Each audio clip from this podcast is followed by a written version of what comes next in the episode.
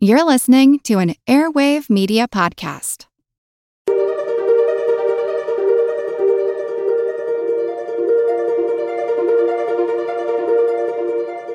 Over 7 million different animals inhabit our planet. It's going to be a lot of fun. And the tapir probably isn't as familiar to some people. So happy World Tapir Day.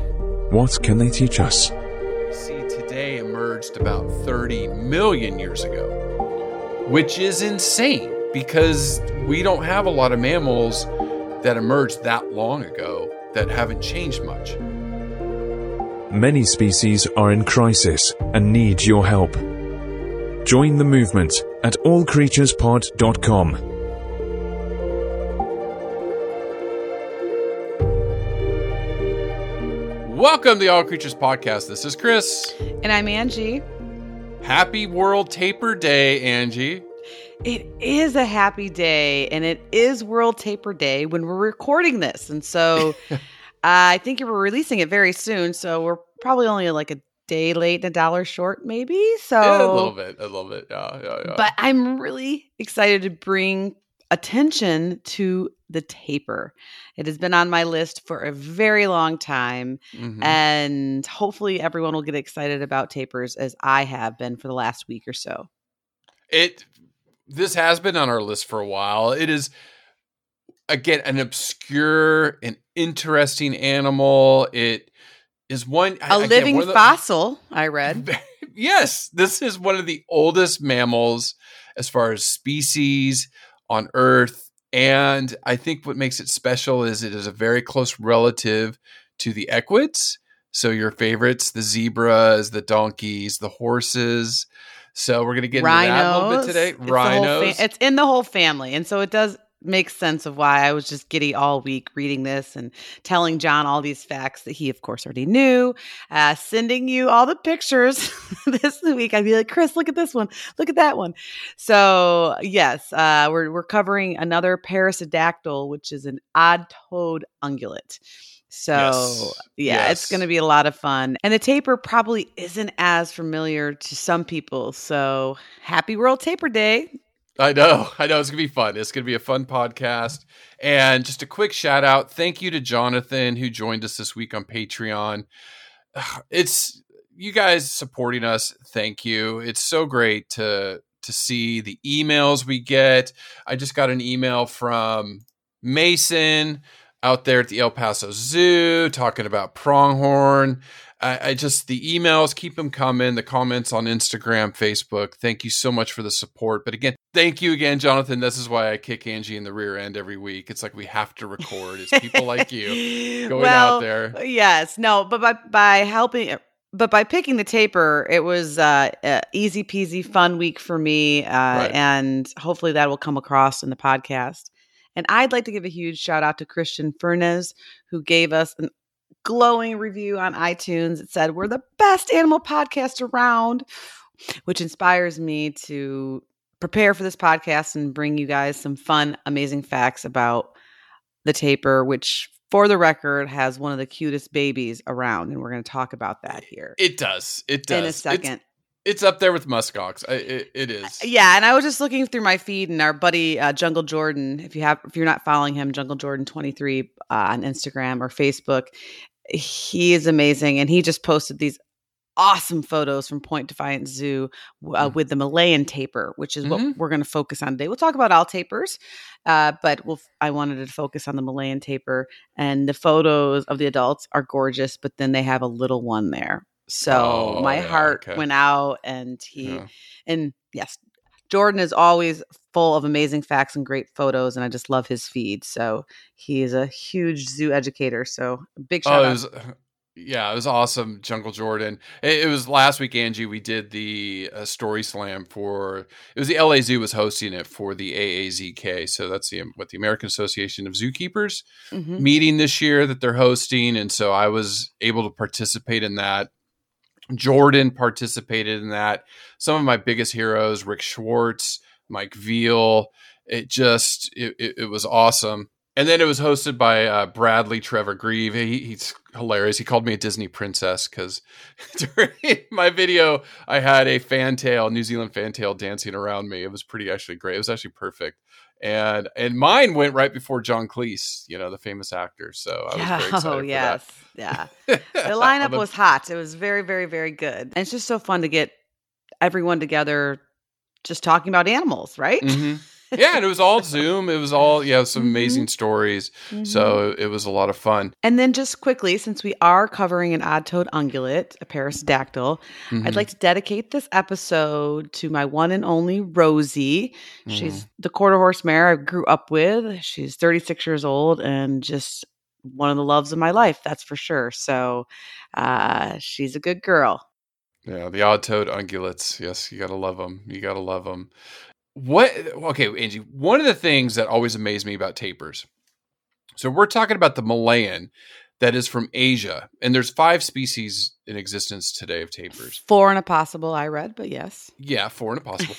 well, that's true. There's there's one that's debatable, but let's let's say of the others, they're all mm-hmm. in Central and South America.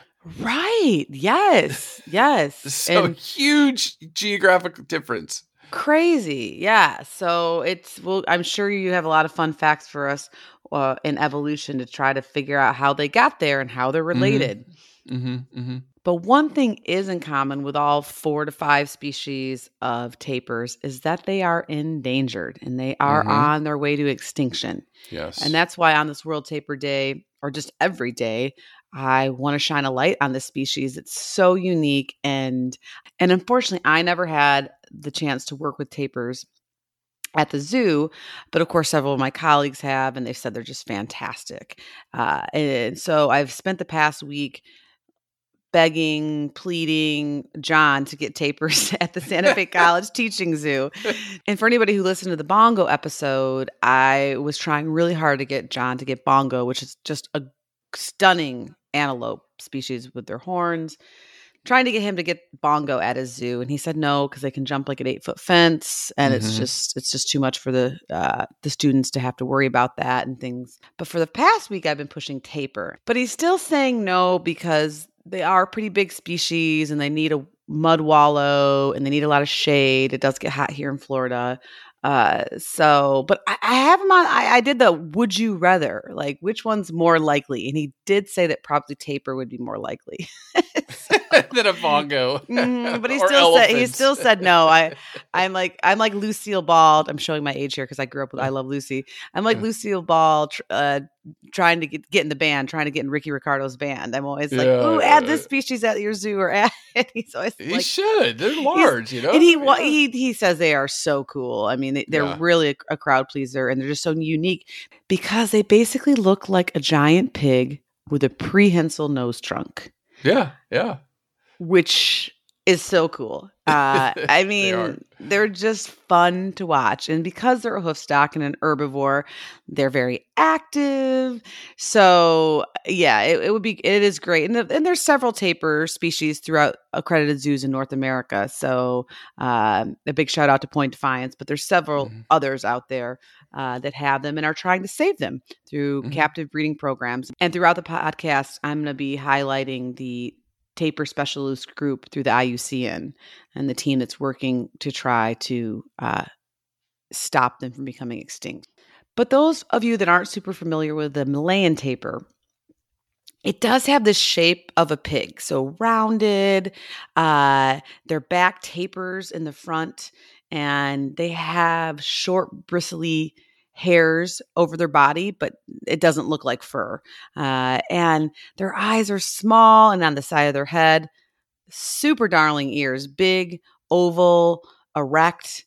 They have a short little tail. And common with all tapirs is this fleshy proboscis or nose, kind of like Mhm. a half of a or a quarter of an elephant nose or snout Right, right. Yeah. that includes their upper lip and their their nostrils. And somewhat similar to the pig, yet much much different, is their toes have hooves on them, but they're not cloven like the pig or the goats. They're not like two hoofs. The Malayan tapir actually has four toes on each front foot and three toes on the back foot. All the toes are hoofed, and what makes them a perissodactyl is those odd toes on the back feet. So the four toes on the front, there there's one that's not as well developed. So I'm assuming Mhm. that that's why they fall in. They're almost like an, they're well they're a, they're a category of, of their own, which we'll talk Yeah. about when we get to, Yeah. get to tax, Yeah, taxonomy. But the markings with the Malayan tapir are really what set them apart from the South American species because they're super fun. They're almost like the markings of a panda. They're black or dark brown in color from basically the shoulder blade forward, including the front legs, all black. And then around their belly or their barrel region is white. And then running down their back to the dock of their tail is still white. But both legs are this black, dark brown chocolate color, and the tail as well. So they basically just have this white region in the middle, and then the two, the front and the back half, are black. So It's like an Oreo cookie. Yeah. Yes. Oh, like, there yeah, you go. Yes. Yeah, that- That's a better analogy than even a panda. So, yeah, totally different because the South American Mm-hmm. species, for lack of better description, are just brown, gray, black in color. Right. They right, they're vary- solid, Yeah. Yeah, they're solid. They don't have this really cool coloring uh, that researchers think it's probably to help them hide from predators such as big cats, tigers, uh, in their home region. But baby tapirs, Chris. Yeah, I know. I know. They are adorable. They are adorable. I give you that. I give you that. Yes. And so their coat pattern is chocolate brown in color, but the whole coat is covered in vivid spots and zebra stripes. And Yeah. It's a mix. It's a mismatch. Yeah, like spots on their like white spots on their legs and then like stripes down their side and back with some spots.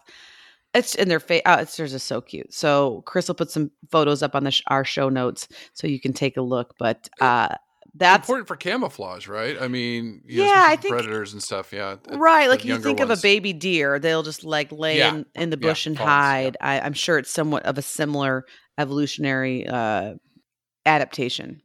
So, just so cute, and I, I probably didn't do them justice. I don't think I did the nose justice, but we'll talk a little bit more about that when we get to fun physiological facts Yeah. about how unique this fleshy snout is. Well, when you look at him, I mean, it it it this is thing this lived with. Uh, not only, I mean, we always go, you know, not only with saber-toothed cats and all those, you know, mammoths and all that, they've gone back tens of millions of years. So some of these craziest prehistoric animals we talk about, tapirs walked right alongside them, the giant rhinos, all of that, uh, you know, throughout the world. So the one thing that that got me, and and shout out to to Mike and Jill from LA Zoo, you know, when they were taking me around, I, I did see tapir there, and then also San Antonio Zoo. I got to to work up close with their tapir. I, is how big they are. They are big. These are not not, small. No, these are not small pig size. Yeah, and that's one of John's things about having them at the Santa Fe College Teaching Zoo is they need a lot of space, which that's not too big of a problem there. But in the same instance, they're big, and this we don't want students to get like plowed over by them. that's true. I mean, because I mean, they they six to eight feet in length, or up Mhm. to two and a half meters long, five hundred to twelve hundred pounds, so up to five hundred and forty kilograms, three to three and a half feet at the shoulder, so that's over a meter. And females are a little bit larger than males, which is kind of rare. You know, I love that. Yeah, I, when I found Yeah. out that fact about the, the sexual the sexual dimorphism on the female side that she was bigger, I was trying to think of other species where we've seen that before, and my mom brain shut down, and I couldn't think of any. I did, and I didn't. I didn't Google it. Can you think of any others? Oh no, I. Ooh. do, fish. do, do, do, do, do, I sit here all day. No, I can't think- I'm trying to think of mammals. I can't think of any other mammal.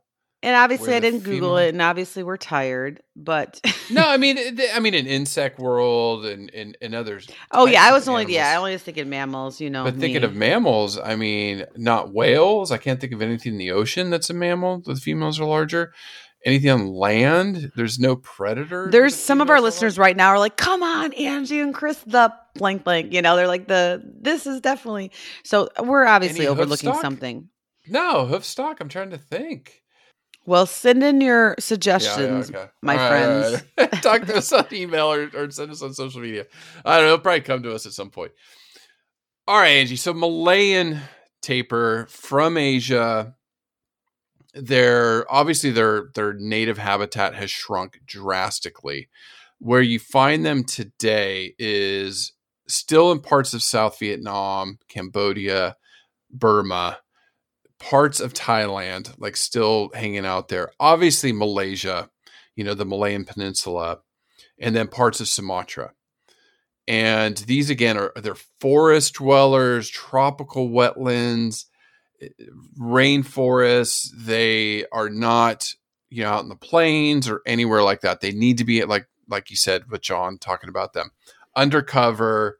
They need shade. They need places to hide, and they're kind of elusive. I almost think like a, yeah, almost like okapi. You know how the okapi are really elusive in Central Africa. So the Malayans, yeah, very much so in that part of the world. Now, this is interesting because you know we always talk about why care. The Malayan tapir, and I know you dug into this a little bit too. Very, very, very important ecological niche in these these forests because they are a large herbivore. They are a very large herbivore, and I think we just talked about this. But one of the things I talked about with elephants recently was how elephants disperse seeds farther than birds. Well, tapirs very similar. Very large mammal eating these these different plants, dispersing seeds throughout the rainforest forest, ma- helping maintain these ecosystems. So very very important. Well, yes, Chris, to touch on that, there was a study with lowland tapir where researchers collected like 135 samples of poo or uh, dung, as they call it. And on average, there was about 122 plant species from fruits to roots to grasses. So uh, the IUCN tapir Specialist Group calls them the gardeners of the forest. Without them, forest structure and diversity in the areas where they inhabit would look very differently without the tapir. So that was one of my main points for why care. My first two are they're so cool looking and they have the cutest babies. Yes. Yeah, yeah, yeah, Uh, but yeah, then. I have seed disperser or the gardeners of the forest. But also tapirs are known as umbrella species. And what that means is they live in these tropical ecosystems. So there's a huge, huge biodiversity in the habitats where they live, both in the Malayan Peninsula, Indonesian area where the Malayans live, but also in South America where the New World tapirs live. And an umbrella species is so critical because if you protect them, if you choose to protect them in their habitat, you're also protecting a large umbrella of other species, such as wildcats, monkeys, deer, just birds, reptiles, insects, plants we probably haven't even identified yet. So, if you care about the tapir and you work hard to protect them, you're going to be saving a lot of other species. And then lastly, we should care about tapirs because they are living fossils. So I don't know if you want to touch on that with evolution a little bit, but it's pretty will, rad. Yeah. Yeah, they are. They are. They are. Like I said, they are very ancient. Uh, not haven't changed a lot in the tens of millions of years, which is which is crazy. I remember Angie. I'm bringing it up now. Like I'm thinking of it. Hyena. Females are larger than males. Oh, good for you. I'm sure one of our hyena fans is like, "Come on, guys! Like, why did you not know that?" But yes, good one, Chris. That's why you get, that's why you get paid the big bucks. Which I remember. We don't, you don't, The but- females, yeah, no, we don't get paid anything really. but thank you for your support. Oh, oh, okay. So uh, one of the things, obviously, going to this part of the world, I really wanted to talk about a little bit and do a little bit of digging is palm oil, because you know it, it is such a, a huge issue. And I thought I would do a little bit of digging more to explain what's going on with palm oil so people are a little bit more educated on it. I'm more educated on it now after doing this. Are you changing some of your shopping habits? Yes, I'll tell you what I did. Okay, I'll tell you what I did as I weave this in. All right, so palm oil, these palm trees are from Africa.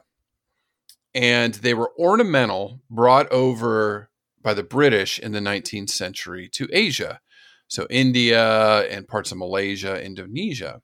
So these were or- ornamental. They were just beautiful palm trees that they brought over. Well, they discovered, oh, this oil that it, that comes from these palm trees and these nuts is great. It's very edible. It, it works great. It, it it is a, it is a oil that is very easy to use. It actually has some preservative properties. So in the early 20th century, they started to use palm oil, but it still was not that big of a deal yet. Now, today we know palm oil is in almost everything. In 50% Everything. of packaged products, yeah, ugh. It's in everything. 50% of packaged products we find in supermarkets have palm oil in them. Even deodorant and lipstick and toothpaste has palm oil in it. What? I'm gonna have to check mine. I just am Yeah. finding all. I've been really happy recently finding paper containers filled with deodorant. So instead of it being Mhm. plastic casing Right. uh, holding it, it's paper. And Oh, actually. Tar- Target here in the states has a whole bunch uh, Oh, to pick from in the women's section. By a whole bunch, I mean like three or four different kinds that I'm trying Yeah. out, doing little smell tests every day to see which one works better. One's like not that one, strongest?" not that one. no, I'm like me and the baby are like mm, poor Maddox is like "Mm, not that one, mom, because you know he's up, he's up, he's up in there all the time. yeah, yeah, uh, but but I found one for John. There was Old Spice and paper. Yeah. Uh, Oh wow, so okay. I'm voting with my that. dollar at Target by buying uh, uh, paper contained deodorant. So, but I don't know if it has palm oil in it. So now I'm gonna go have to inspect look- that. Yeah, look, I uh down here in New Zealand, ours are in glass, but I'll look for paper. I'll Oh, that's cool. deodorant. Yeah, yeah, Yeah. yeah. All right. So what's interesting? So Malayan Malaysia, Malaysia is the world's second largest producer of palm oil. They are right behind Indonesia. So between Malaysia and Indonesia, they produce approximately 85% of the world's palm oil. So that's why it's perfect to talk about this during the Malayan tapir. Now, palm oil commercialization, like I said, began in the early 20th century, but really didn't start growing till the 1960s. So, God, 60 years ago, you know, 50, 60 years ago is when we started to see palm oil grow because Malaysia and parts of Indonesia were getting away from rubber and tin, you know, older commodities. And palm oil started becoming the, the big thing. Now, today in Malaysia, 5.1 million hectares are converted to palm oil plantations. So that is I can't really even wrap my brain around how big that is. I I looked it's about I think it's about the size of Massachusetts, okay? That's helpful for me. Probably not from our international listeners, but Yeah. that's big. Yeah, Take, no, it's, it's take yeah. my word for it. it's it's when I, when I Especially started if you're sitting in Boston traffic, which I have to do a few times a year when I'm visiting family. oh, John's family, not mine, John's family. oh no, oh, they're my family. I love them. Yeah, boy, know, the yeah, yeah, traffic they're there it doesn't matter what time of day it is, going north and south from Boston. Boston. But I love it. It's worth it. It's amazing. there. Well, I did when I did look for this. It it it that is about how much farmland there is in all of the UK. wow. Okay. Yeah. So it's not the size of the UK. The UK is much bigger than that, but all the farmland in the UK is just a little bit bigger than that. Hmm. And this is all on a single crop or palm oil. That's it. So it's huge. It's absolutely huge. Now, what does that mean? That means that's 5 million hectares of tropical forest gone, rainforest gone, prime habitat for tapirs, tigers, old orangutans, uh, all the, the species there are, are gone. All of that, that habitat is gone for those species. Sumatran rhino that used to live there, gone. Clouded leopards, sun bears, all of those animals that that depended on that, the habitat's gone and it's still disappearing. That is why palm oil is is such a hot topic issue because it is these companies down there are making so much money on it that they're expanding. So now palm oil is cheap to produce, it's easy pr- to produce, and it can be, you know, in today's not with COVID, but pre-COVID times, and, and it's going to come back. International markets, it's easy to get this stuff around the world. Another issue that I wanted to touch upon really quick is in Indonesia and Malaysia, sadly, child labor is used on many of these plantations. So, just recently, uh, the end of 2020, the United States is banning the imports of palm oil from the largest producer in Malaysia, which is Sime Darby. It, they own most of the plantations there. So the US has banned them from importing palm oil because of their child labor practices.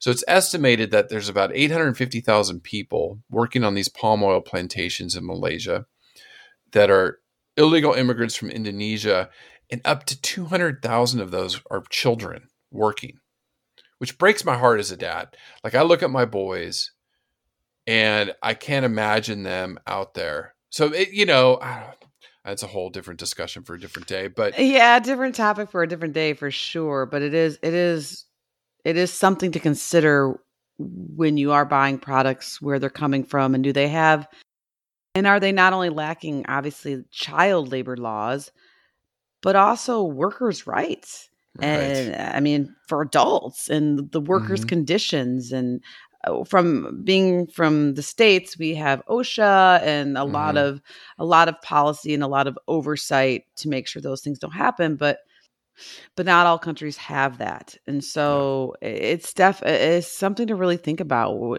from the clothes you wear to the food you eat well and, and informed consumers it, we exactly. are changing the world we are changing the world you can vote with your informed. dollar and say i don't like that you do that it's and, making and, a massive difference. and some people call it cancel culture or things oh, like oh, that God. but yeah. once again a different pod for a different day but it's just a personal choice like i don't stand with what you stand with so i'm gonna i'm gonna do something else for myself or my family it's that simple. Yeah, it shouldn't be a political issue. It it's should not. be. It's a human rights issue. Everybody should be for human rights and preserving nature and habitats and whatever. And I know every now and then we get some hate mail that oh we got political. I'm not trying to be political. I'm just giving you facts there are these are the facts. These companies were, you know, exploiting children to make a profit. So I'm not going to buy from them. Sorry. That's an informed consumer. That's not a right left thing. That's that's a the, the right thing to do thing. Now, but um to, to weave that in, Angie, it's very good because we are making a difference. And I'm going to tell you how. So the roundtable of sustainable palm oil, we've mentioned this before, I think a year or two ago. RSPO certifies sustainable palm, palm oil. Now, about 20% of the global products have been certified as sustainable, and it's growing. And I do have the list. I'll see if I can link it to the website uh, when I update it to the, the report and the list of companies that they've certified. So, for example, I went in and looked and I did use the the the barcode scanner, which I'll talk about here in a minute, the the apps. And I'm, again, I'm shopping in New Zealand, so it's a little bit tougher because that's more designed for products in the United States. But I did look. McDonald's surprise not surprisingly, McDonald's scores well. Okay. And this past weekend I was out with the boys up in Auckland and little Wyatt wanted to go to Wendy's instead of McDonald's. He's tired of McDonald's. He doesn't like McDonald's. He's like, I want to go to Wendy's. So we went to Wendy's. Well, I'll tell you what, I'm not going to Wendy's anymore because they scored really poorly on sustainable palm oil. No so, Frosties for you. no, no. And their burgers are good, but I am not going to Wendy's. They score really poorly.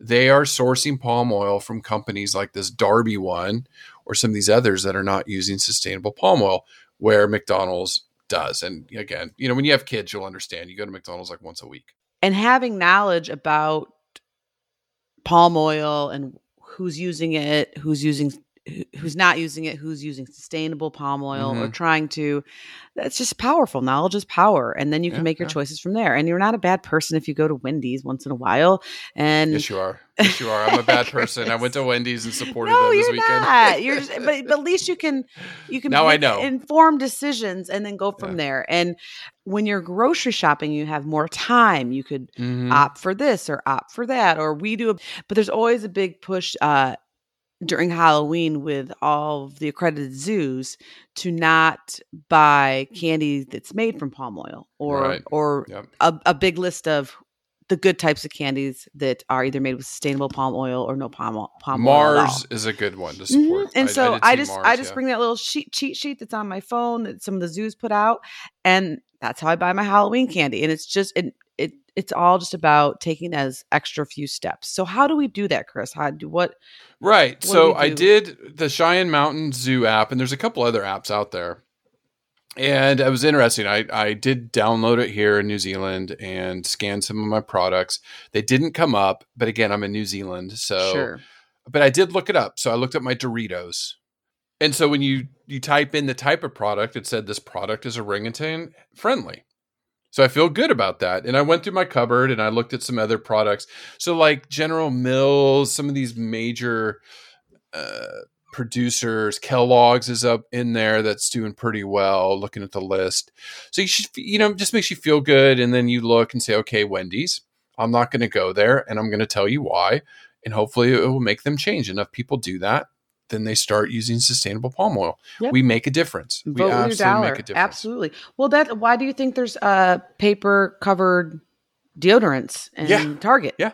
Yeah. because they knew people like me were either getting it online or going to independent Mm-hmm. buyer or independent stores which i still actually try to buy from small shop owners when possible but so they said hey we want to get we want to we want to get our skin in the game basically Yeah. and so now it's at target in my Well, and. I'll tell you what, down here, all the straws we get are, are paper, paper straws. we're not there yet but we Yeah. are getting better Yeah, uh, UK's so I- that way too. I yeah. still carry my metal straws in my purse. and then it's Yeah. so funny whenever I put them in a drink, I'm thinking, huh, I wonder what was in my purse that the straws were. Oh, but I wow. like, I'm like, whatever, it's fine. How, how bad? Yeah, can it be? whatever. All right, so get off. There you go on palm oil, and we haven't covered it in a long time. It is a major issue.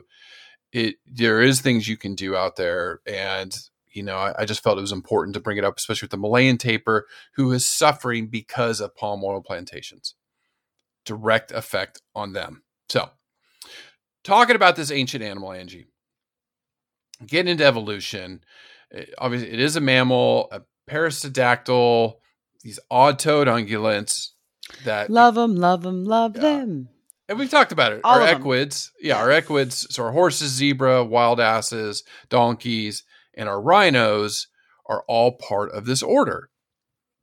Now, specifically, the family is Tapiridae, and f- four or five. So we have the Malayan, which is all the way across the Pacific Ocean, near me, kind of near me. I mean, I'm in southern hemisphere, somewhere up there in the northern hemisphere is where they're at. The other tapirs that I have, the Baird's tapir is the one I think. I think that was San Antonio Zoo that I was able to interact with. Is also called the Central American tapir. So that is there in Mexico, obviously Central America and South America. The South American tapir, so the northern parts of, near Colombia with Anna and Brazil, Argentina, so Peru goes all the way down. The mountain tapir, which is I believe the one Jill will correct me if I'm wrong or not. The the one in the LA Zoo. So the the woolly tapir. It was really like the the coat was really thick.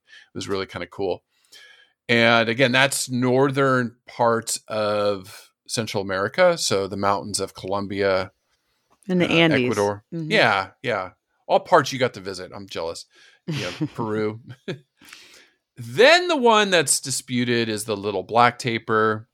So we'll see. That one's from Colombia.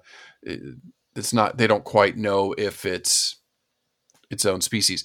But I will say, like you're right, they're all endangered or vulnerable towards extinction. Now, what makes that so sad is again, this is one of the world's oldest mammals.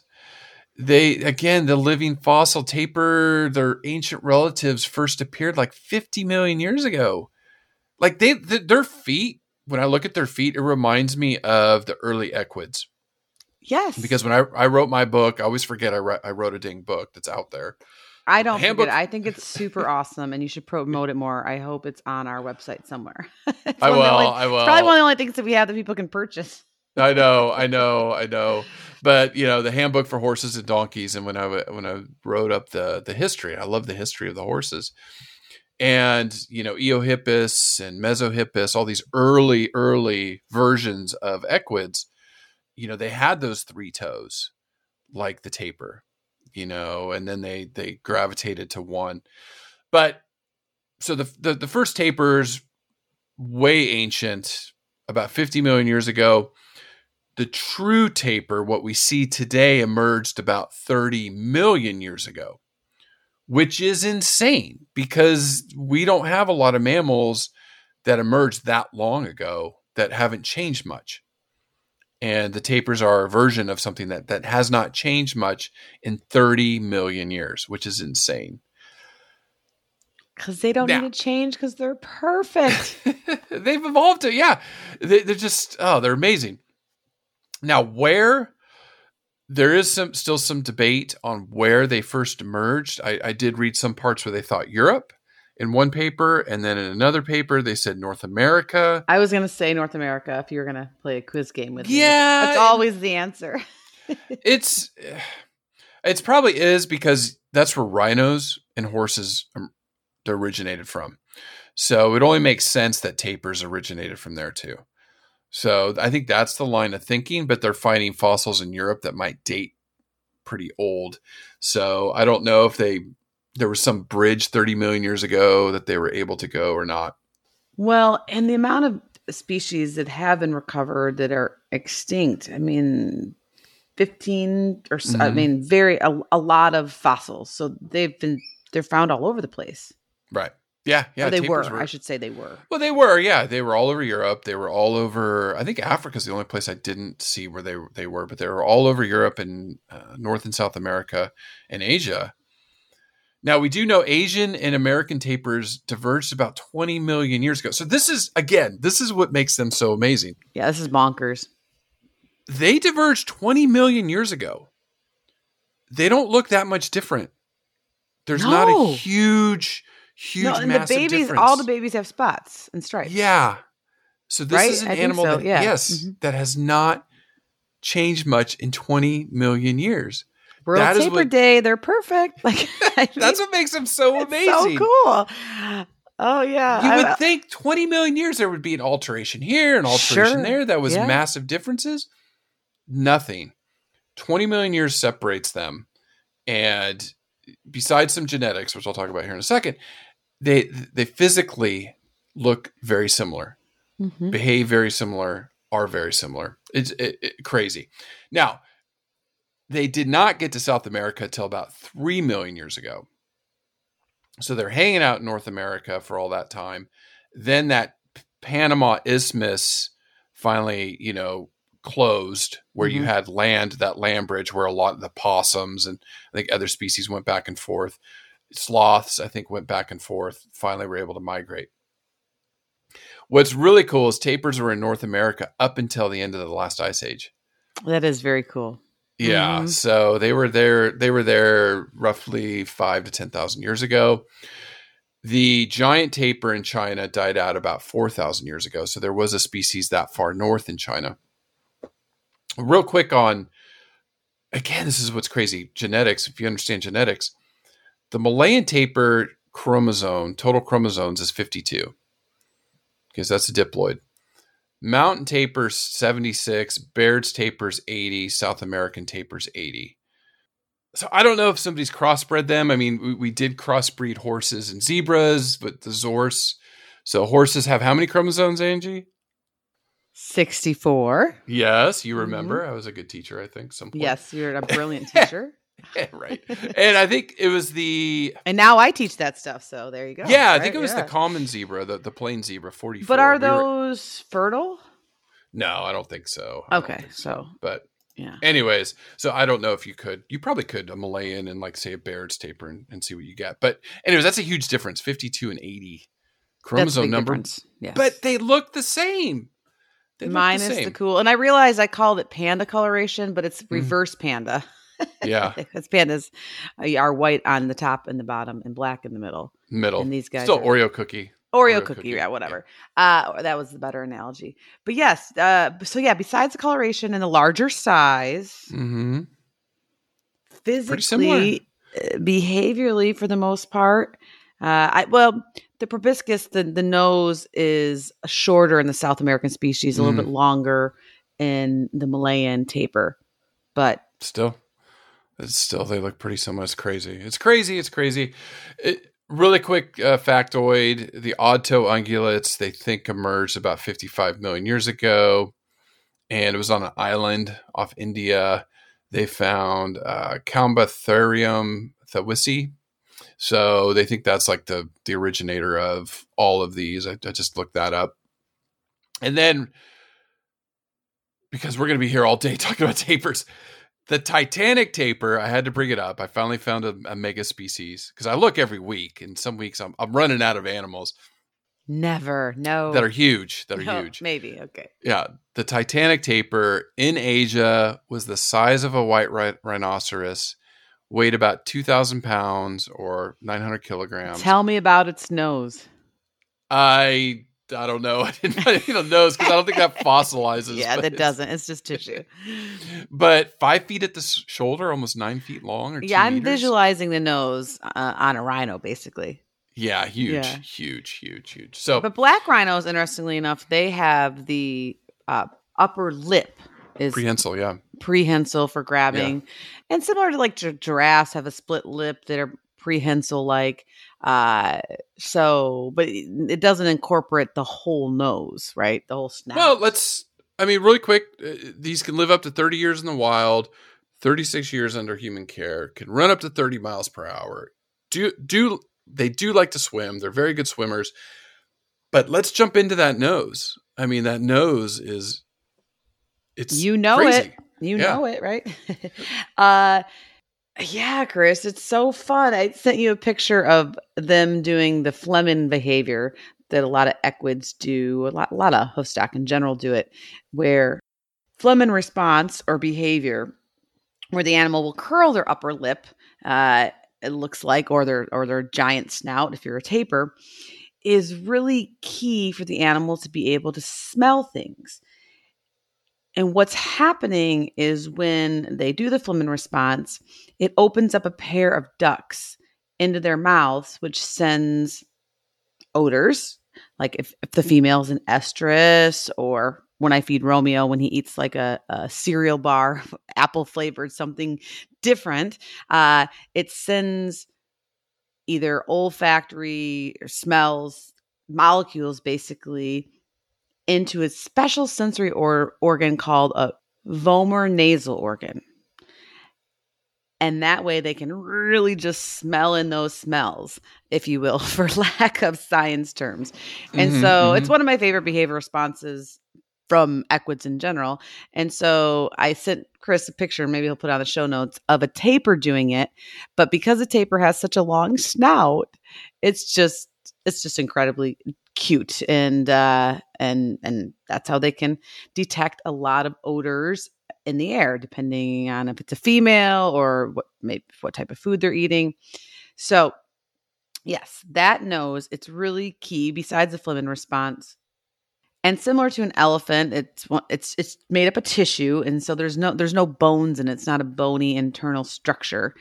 Uh and I read somewhere that when they are in water, if they if they're submerged themselves below water, they'll even stick their snout or the proboscis, their nose, up like a snorkel Yeah. if they need Yep, to get yep, if yep, they need to get air.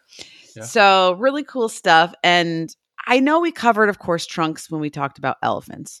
Uh, we had to have, uh, but for the first time, Chris, I got really dorky and I I don't know if it's because it's a perissodactyl or what, but I just The felt first in- time, the first time you got dorky. Well, this no, it's a, okay.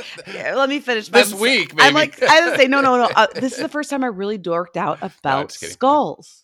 Oh, okay, okay, yeah. yeah, so yeah, I on my show notes and everything, I just kept coming across photos of their skulls and really trying to start to understand how unique for for perissodactyl and really dorking out about how unique the tapir skull is compared to like if you want to think about a rhino or an equid or horse zebra something like that. Because it it looks like a typical skull except that there's a large what's called sagittal crest or basically a bone that runs along the middle of the skull that sticks out like almost like a ball cap. And these unusually shaped bones off the front of the skull are critical for attaching ligaments and muscles and tissues of the proboscis. And since, of course, horses don't have them and rhinos, for the most part, don't have them, they don't have this sagittal crest. So I just, it just was really fascinating to me how, in some ways, they are very similar to other perissodactyls, but also uh, very different. And when you look at the skull morphology, you can really, Yeah. really tell. And that they have this whole different frontal skull shape just because of their awesome nose. yeah. and supportive. and so I put a skull photo in my notes, and I've never done that before.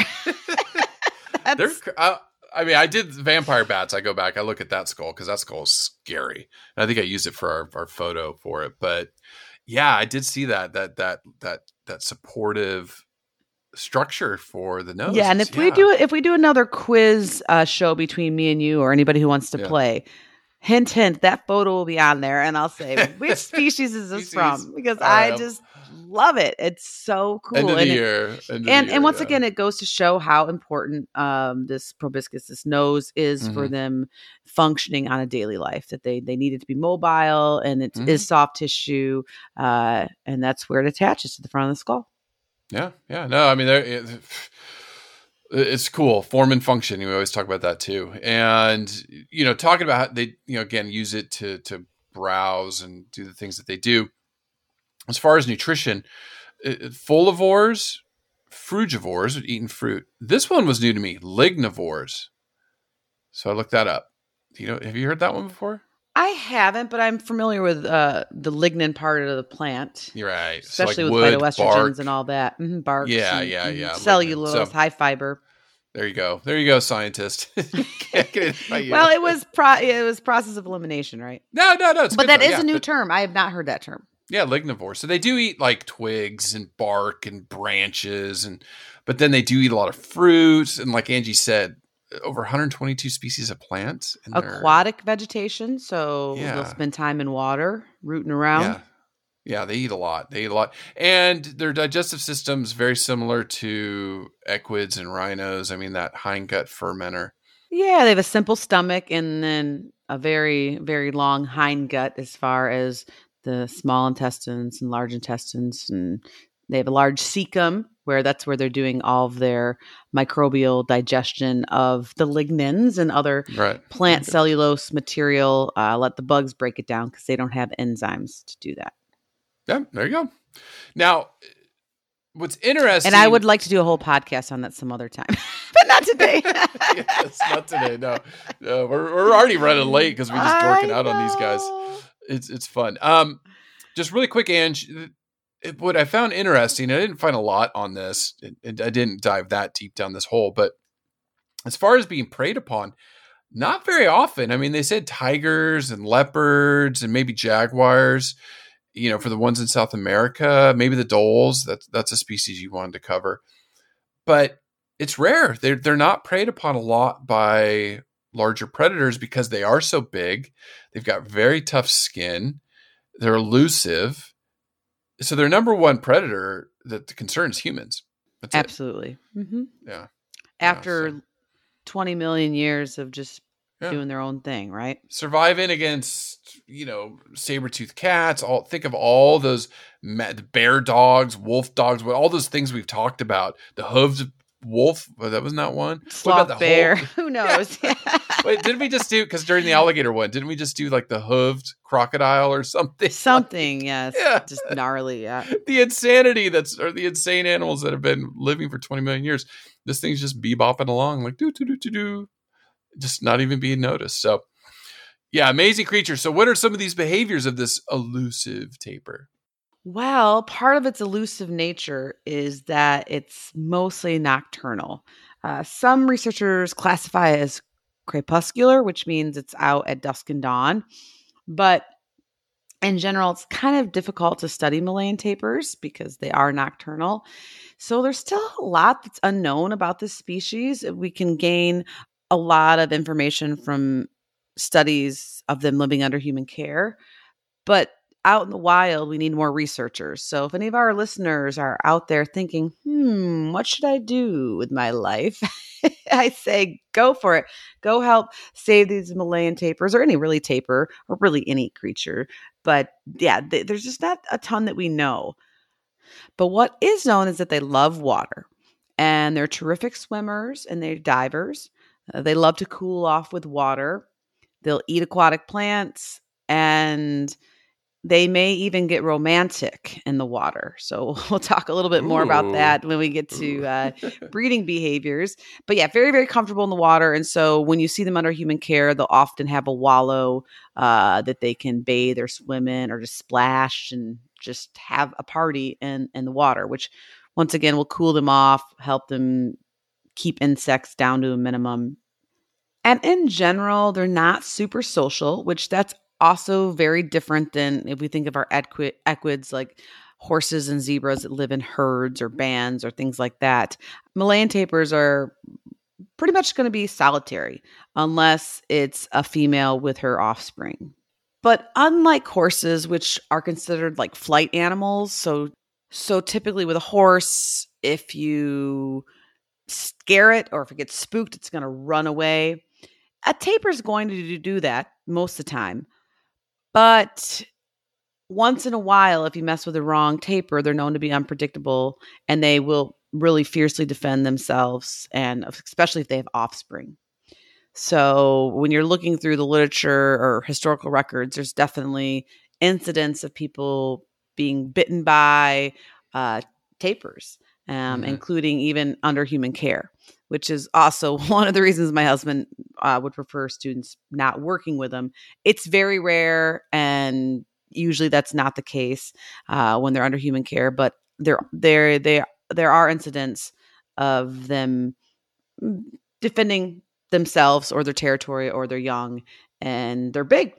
Mm, they're Uh, so They're very big. You don't want to mess with Mama Tapir, that's for sure. No, no, no, no. But Chris, one of my favorite behavioral facts is the way tapirs communicate with each other, which is very, very different than their cousins, the horses and zebras and things like that. They're known to do a high pitched whistle. And we can put a video on our show notes or you can just uh, just google it. But it sounds like car brakes or uh, like me whistling for my dog. Uh, it's just really, really unique. And researchers in 2010, you got to love researchers, they actually compared tapir vocalizations with equines and other perissodactyls. And this is in the Journal of the Acoustic Society of America. And what they found is equines, tapirs, rhinos, their vocalizations, although they sound different, uh, tapirs whistle, horses whinny, things like that, uh, they the tones and the durations can change. Whereas the artiodactyls, the even-toed ungulates, so cow, Mhm. sheep, deer, the cloven hooved animals, their vocalizations are what they call tonal. So they're not changing in frequency. They don't have this whole range in their spectrum. So I thought that was super fascinating that tapirs with their whistles, which is really easy to pick out, may have different tones and different Mhm. durations. And which, although it hasn't been studied, I'd be curious to know if they mean different things, right? Mhm, mhm, Uh, mhm. and I don't think that's been looked at as far as my knowledge. If somebody out there is a tapir expert, or uh, let me know. Uh, Yeah. But I just thought that their whistle was so unique for an ungulate, and of course they make grunts and snorts and other, I guess, hoofstock like noises that that are, that are pretty common. But yeah, most don't whistle. No. So yeah, I- No, and we need we need hear that we- often. we, young researchers out there or old researchers or anybody we, we need to know more about that because i mean that snout that whistle the babies i i, I think for me it's going to be world tapir week yeah. They are amazing. They are amazing. Now, speaking of babies, Angie, we, we, these things are elusive, not easy to study, but what do we know about the repro? sure so regarding the malayan tapir, breeding will typically occur in the spring which is april may or june and as far as courtship behaviors i didn't really run across any i'm sure there are some they probably have a lot to do with making sure that the female is an estrus the flehmen response i would imagine where the males will sniff a female and, and her hind end and do the flehmen response to see if the female is an estrus trying to smell those estrogen molecules i suppose uh, in her urine but what we do know is they will breed on land or in the water. So there is that. And uh, several bouts of uh, copulation will occur typically. And when a female is bred, her gestation period is going to be long, which is very similar to horses and rhinos. Uh, it's going to be anywhere from 13 to 14 months. Uh, and then when a Malayan tapir calf is born, it's about 15 pounds at birth, which is much smaller than a That's tiny. Yeah, it's, it's much much big. smaller. But yeah, Uh, foal's 100 pounds. It's right. tiny. A thousand. Yeah, you think a thousand pound horse about a a, a, a hundred pound foal. So, um, but they're small and they're super cute, right? They have Mhm, that mhm. brown, dark gray hair with the white stripes, the spots, um, which once again is camouflage uh, in, in the in the jungle forest. Now that beautiful coat pattern will fade away after four to seven months, depending on the species, and that's when they'll take on their adult coat, which in the Malayan tapir is that beautiful black and white patches. The young tapirs will stay with mom for about a year or two, and they're usually weaned after about a year. And both males and females will reach sexual maturity around two to four years. And when a female does become of breeding age, keep in mind that she'll only produce a calf. I'm assuming it's a calf, uh, a baby tapir. I looked. I Okay. looked everywhere. I looked everywhere. I could not find. I know a calf doesn't really make sense. sound right. I guess it's a rhino calf, elephant calf, Tapir but foal is horse, zebra, foal. So, I anyways, if somebody I knows looked, that, let us know. We, Chris and I love being wrong and learning, right? That's how you. that's how you Yes, learn. yes, yes. Uh, but anyways, the young female, uh, once she does reach sexual maturity, she will not start producing.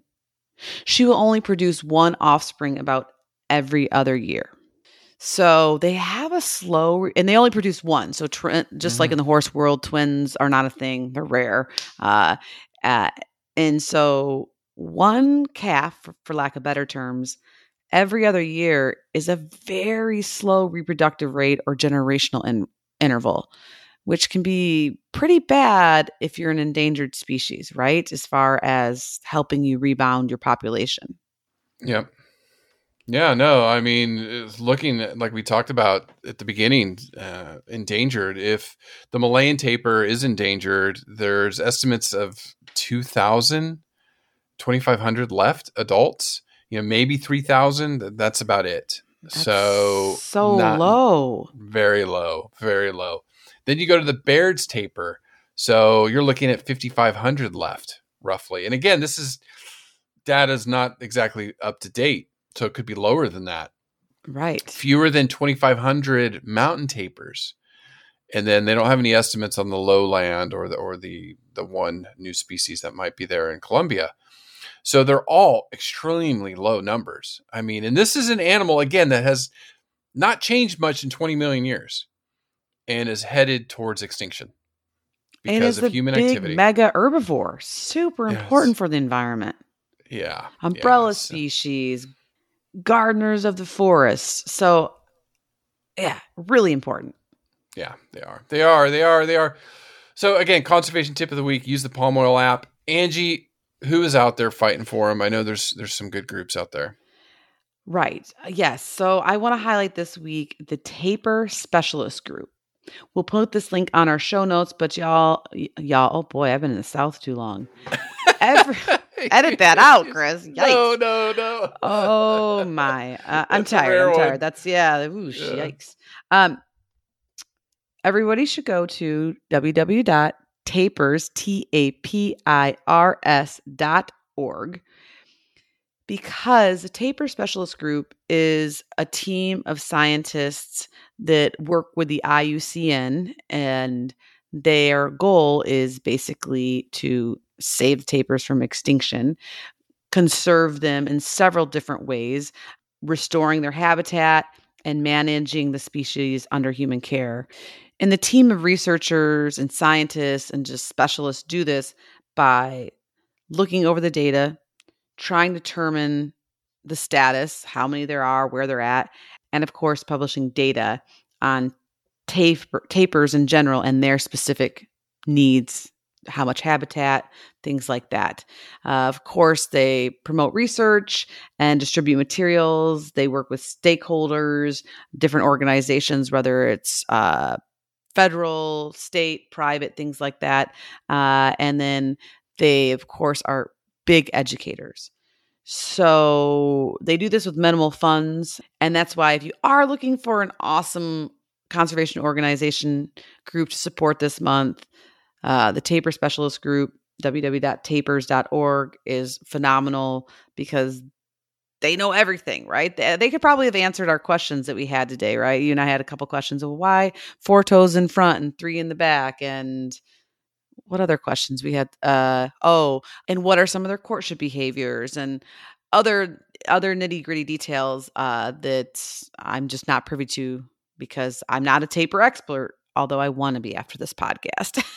I know, I know. They are so check them out. Uh, the IUCN Tapir Specialist Group.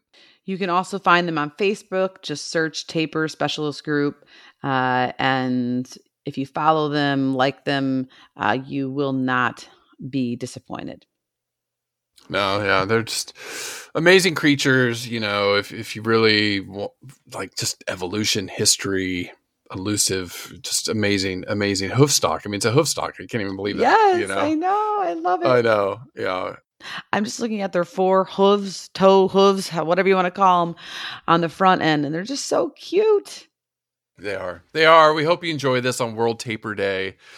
And uh, you know, thank you for support. You know, share. Thank you for sharing this podcast with your friends and family. It, it- it's amazing. Thank you so much. And stay tuned for next week. We'll be back with something, something amazing. oh I think you hinted at it. Did Yeah. you hint at it? Well, yeah. We'll see if you're up for the challenge. But yeah, Awesome. this- okay. this- yeah, yeah. We'll, we'll keep it a surprise for next week. It's it's gonna be a cool creature. Awesome. Thank you, everyone. We appreciate your time and for learning, loving, and conserving all creatures. Listen, learn, share. Join the movement at allcreaturespod.com.